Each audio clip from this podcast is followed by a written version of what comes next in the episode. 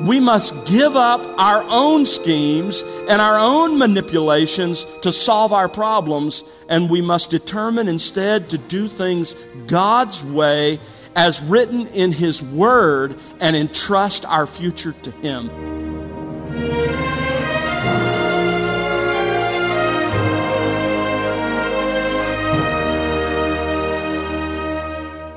Welcome to The Word Unleashed with Tom Pennington. Tom is pastor teacher at Countryside Bible Church in Southlake, Texas. What does it mean to hit rock bottom? Where do you turn when you've exhausted all your options? Hello again, I'm Bill Wright, and today Tom has part 14 of his current series, Ruth. Tom will examine today a crystal clear implication found in the first five verses of Ruth chapter 3 Trust God's Plan. You'll be reminded that trusting God's plan means that you must give up your own schemes to solve your problems and instead do things God's way, as written in His Word. It's this type of surrender to God that Naomi demonstrates in the text we'll be looking at today. The question is have you done that? Have you surrendered ultimate control from your ways to His? Keep all that in mind as we join Tom Pennington now on The Word Unleashed. Here is a poor widow who's planning to spend the night in the open field. She will need her outer cloak as a blanket to keep warm. Of course, it would also help disguise her, from, keep her from being recognized. So that's possible. It's also possible when we read the word clothes here, and this is a, a very popular interpretation by commentators that Naomi meant for Ruth to stop wearing the clothes that were associated with her mourning over the death of her husband. In other words, Naomi's saying, okay, I want you to bathe yourself, I want you to anoint yourself with perfume, and I want, to put, I want you to put your regular clothes back on. I want you to end the period of your mourning this is possible. It, again, is very similar to another Old Testament portion, and that is in 1 Samuel chapter, excuse me, 2 Samuel chapter 12, verse 20, where you remember after the, the death of David's son, we read this David arose from the ground. This is after he hears about the death of his son. Before this, he was mourning, he'd torn his clothes, he was fasting. When he hears that his son had died, and he realizes that's God's purpose. It says David arose from the ground, washed, anointed himself, and changed his clothes. And he came into the house of the Lord and worshiped. As a result of his doing this, the people around David understood that he had stopped mourning for his son. It's possible that that's exactly what Naomi is, is encouraging Ruth to do. Ruth, it's time to stop mourning over Mahlon. It's time for you to move on. So I want you to wash yourself. I want you to anoint yourself with perfume. And I want you to put your normal clothes back on. Now, Naomi's directions for Ruth continue in verse 3 and go down to the threshing floor that's interesting. Go down to the threshing floor. You know, ancient cities were usually built on the highest geographical points for defensive reasons. So when you left the city, you always went down. And she says, once you arrive at the threshing floor, do not make yourself known to the man until he has finished eating and drinking. Ruth was to stay out of sight until Boaz had finished the evening meal and had lain down for the night. After a hard day's work, a long, hard day's work, a good meal, a little wine, he would be relaxed and he'd quickly go to sleep. Ruth is to stay hidden, but notice verse 4 It shall be when he lies down that you shall notice the place where he lies, and you shall go and uncover his feet and lie down. Now, that seems really strange to us. What exactly is Naomi suggesting that Ruth do here? Sadly, there are some who have concluded wrongly that Naomi is actually suggesting that Ruth sexually seduce Boaz.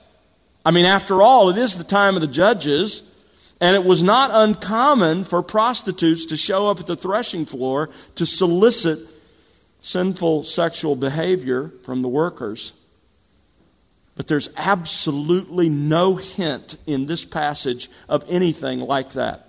In fact, everything in this book cries out against that interpretation.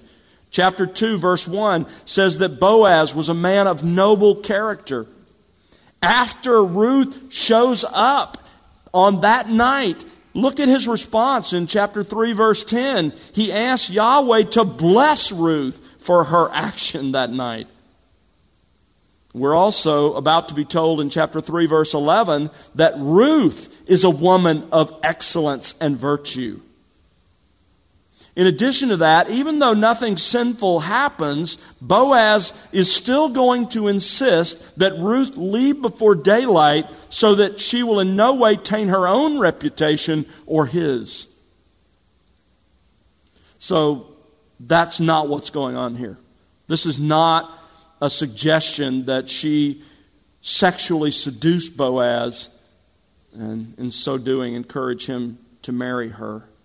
So, what exactly is Naomi suggesting that Ruth do in this verse? Well, the Hebrew word translated feet, where it says uncover his feet, that word occurs in only one other place outside of this passage, and it's in Daniel 10, verse 6. And there it refers to the lower limbs, including the feet, the legs, and the thighs. So Naomi tells Ruth to uncover Boaz's lower limbs and then to lie down nearby. Apparently, this was a custom that Boaz would recognize. We don't know how common it was or how often it was practiced, but the bottom line here, and we're going to see it, is that Naomi was instructing Ruth in this way, through this custom, to actually propose to Boaz. Look down in verse 9 of chapter 3. He said, Who are you? And she answered, I am Ruth, your maid. And here's this expression that we just saw in Ezekiel Spread your covering over your maid. Marry me, is how that translated, translates in modern English. Marry me, for you are my kinsman redeemer.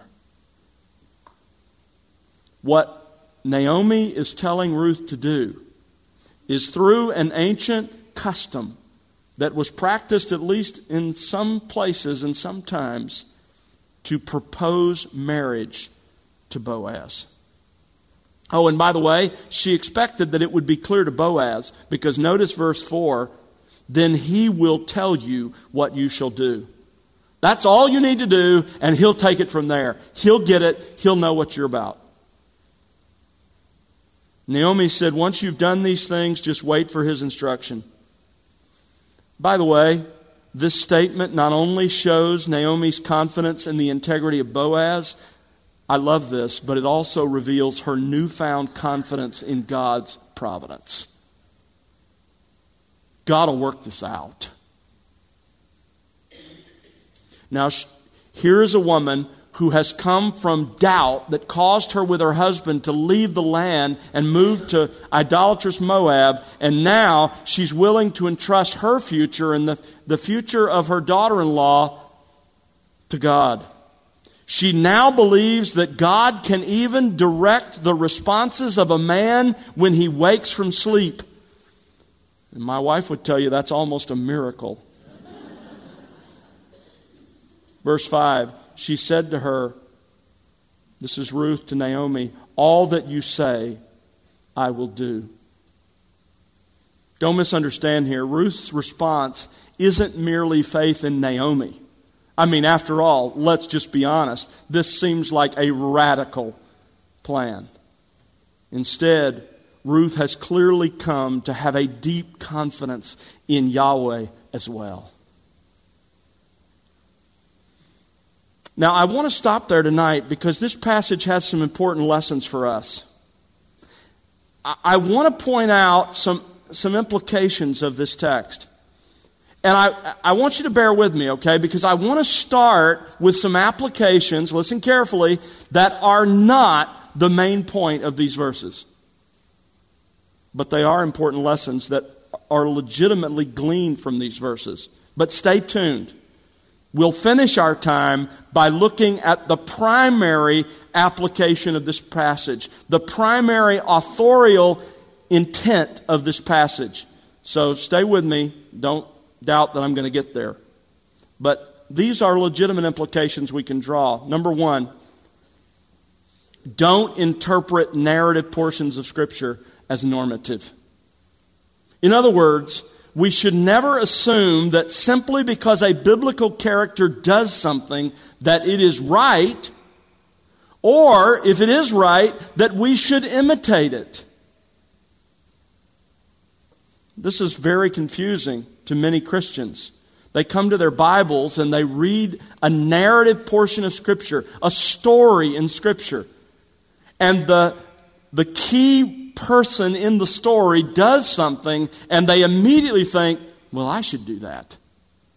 The classic example, please don't do this, is Gideon's fleece. Do not put out a fleece to determine the will of God. Remember in that story, God gets angry with Gideon for his lack of faith? In addition, it's not normative. It, because it happens doesn't mean you should do it.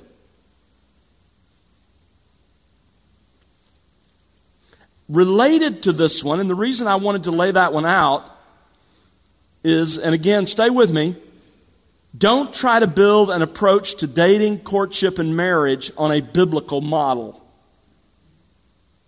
I want to make this point here. I wanted to make it at some point in the flow of Ruth. Because there are several ideas that have surfaced in recent years among Christians claiming to be biblical models for finding a spouse. But honestly, they are all built on an exegetical foundation of sand. Okay, you want a biblical model for finding a spouse? Let me give you some biblical approaches for finding a spouse.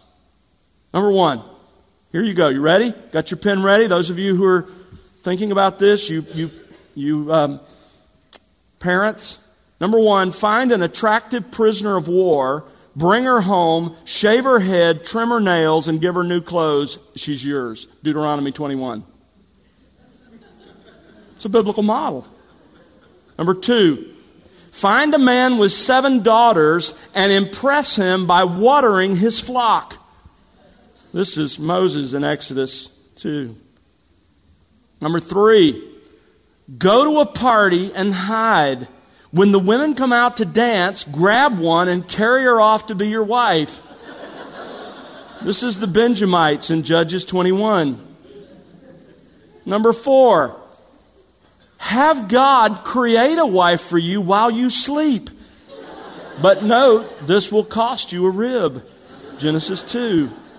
Number five, Agree to work seven years in exchange for a woman's hand in marriage. Get tricked into marrying the wrong woman, then work for another seven years for the woman you wanted to marry in the first place. That's right, 14 years of hard labor for a wife. This is Jacob in Genesis 29. Here's one you will not want to try on your own. Don't try this at home. Number six, cut off 200 foreskins of your future father in law's enemies and get his daughter for a wife. This is David in 1 Samuel 18.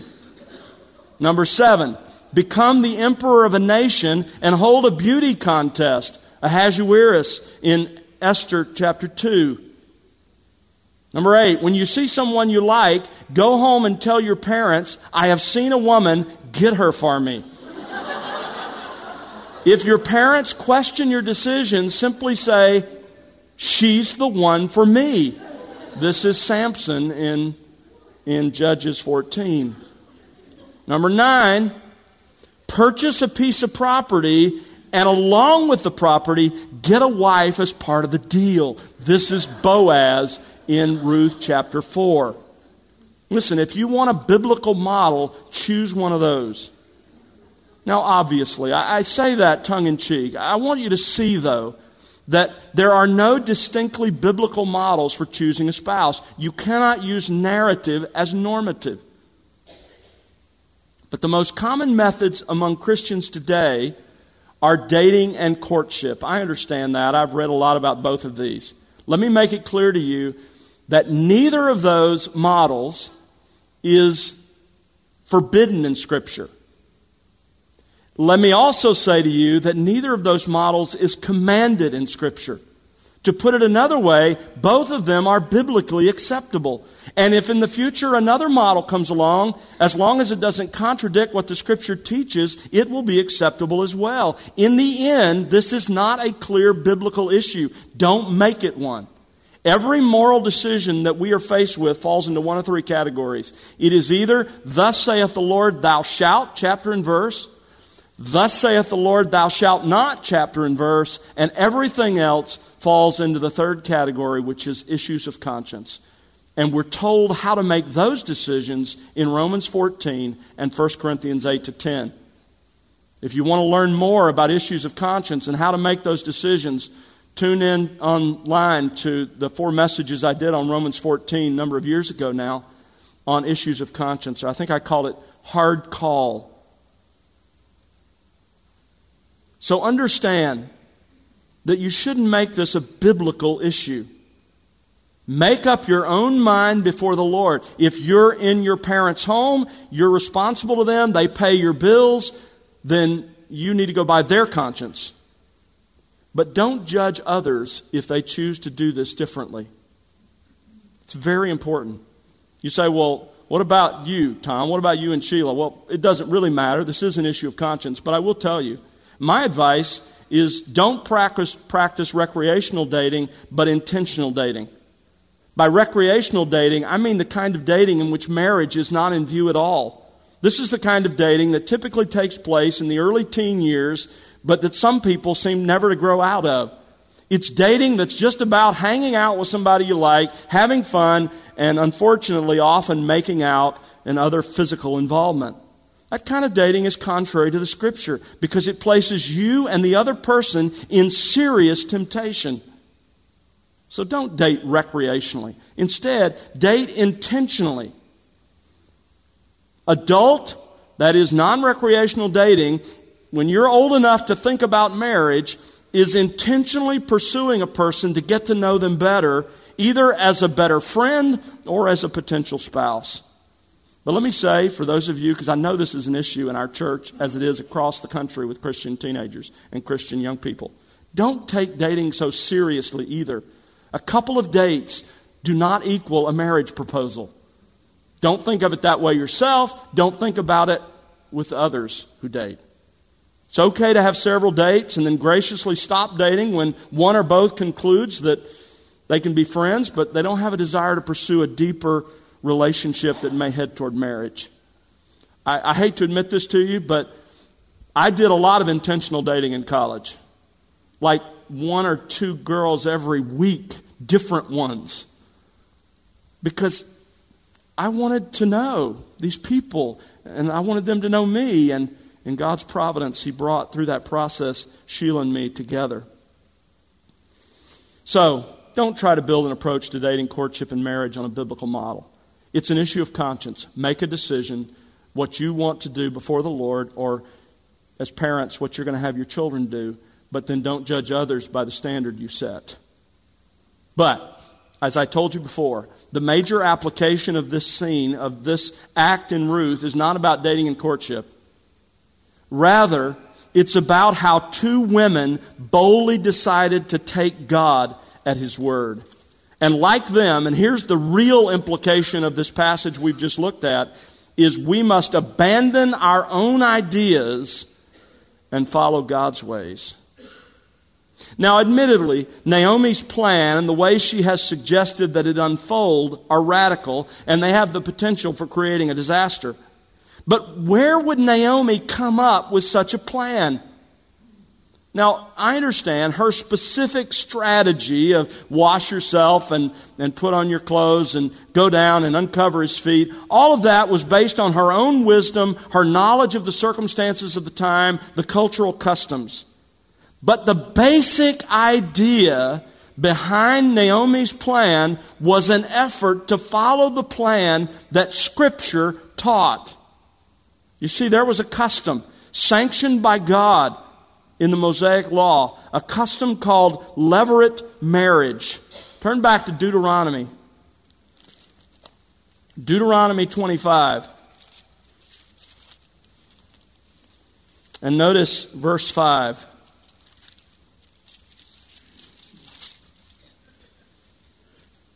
When brothers live together and one of them dies and has no son, the wife of the deceased shall not be married outside the family to a strange man. Her husband's brother shall go into her and take her to himself as wife and perform the duty of a husband's brother to her. It shall be that the firstborn whom she bears shall assume the name of his dead brother, so that his name will not be blotted out from Israel. And then there's a stipulation for how to handle it. If, if he refuses to do this, he's publicly shamed. But what I want you to see is that this was the method God put in place to care for a widow without a child. And this is exactly what Naomi is recommending to Ruth. The fact that Naomi stakes her future and Ruth's future on an obscure plan laid out in the scripture for circumstances just like theirs is such a powerful lesson for us all. I want you to think for a moment about what we've learned so far about how Naomi had tried to solve her problems in the past. She and Elimelech tried to provide for their family through the unbiblical plan of moving to Moab. And then after her husband and sons died, she decides to return to Israel. And what was her plan for caring for Ruth? Go back and marry an idolater. Bad plans. But this time, Naomi, repentant Naomi, Naomi living in the land, Naomi desiring to honor God, determined to seek security for Ruth and for herself God's way. Folks, the main lesson of this plan laid out in the first five verses of chapter 3, its implication for us is crystal clear. We must give up our own schemes and our own manipulations to solve our problems, and we must determine instead to do things God's way as written in His Word and entrust our future to Him. That's what Naomi is doing in those five verses. She understood the kinsman redeemer.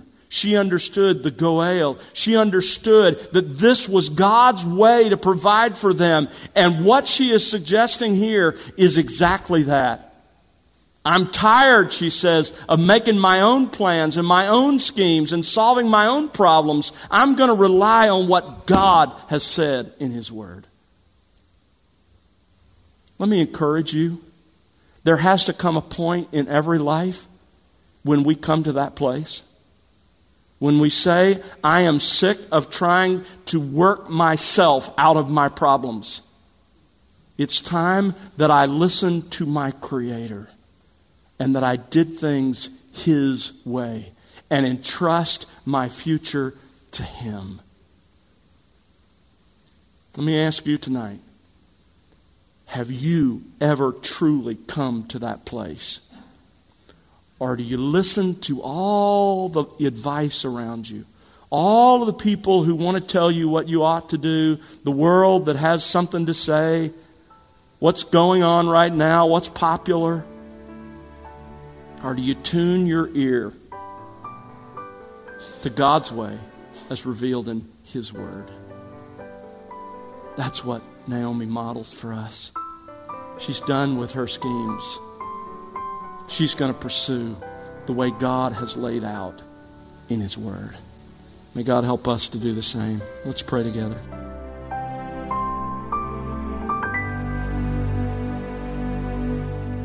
That's Tom Pennington here on The Word Unleashed. And that was part 14 of Ruth Tom will have part 15 for us next time, and we do hope you'll join us then. Well, it's our prayer that you'll be enriched by the expository teaching of God's Word here on The Word Unleashed. We'd love to hear your story and how God is enriching you in your walk with Christ through this ministry. Write to us, won't you? Our address is listeners at thewordunleashed.org. Again, that's listeners at thewordunleashed.org. Or you can call us at 1 877 577 WORD. And remember to connect with us on social at The Word Unleashed. The Word Unleashed is made possible because of the prayers and financial gifts of individuals just like you. Please consider partnering with us. You can find out how to do so by visiting thewordunleashed.org. That's thewordunleashed.org. And now for Tom Pennington and the entire team, I'm Bill Wright. Thanks for listening to The Word Unleashed, exalting God's glory, explaining God's truth.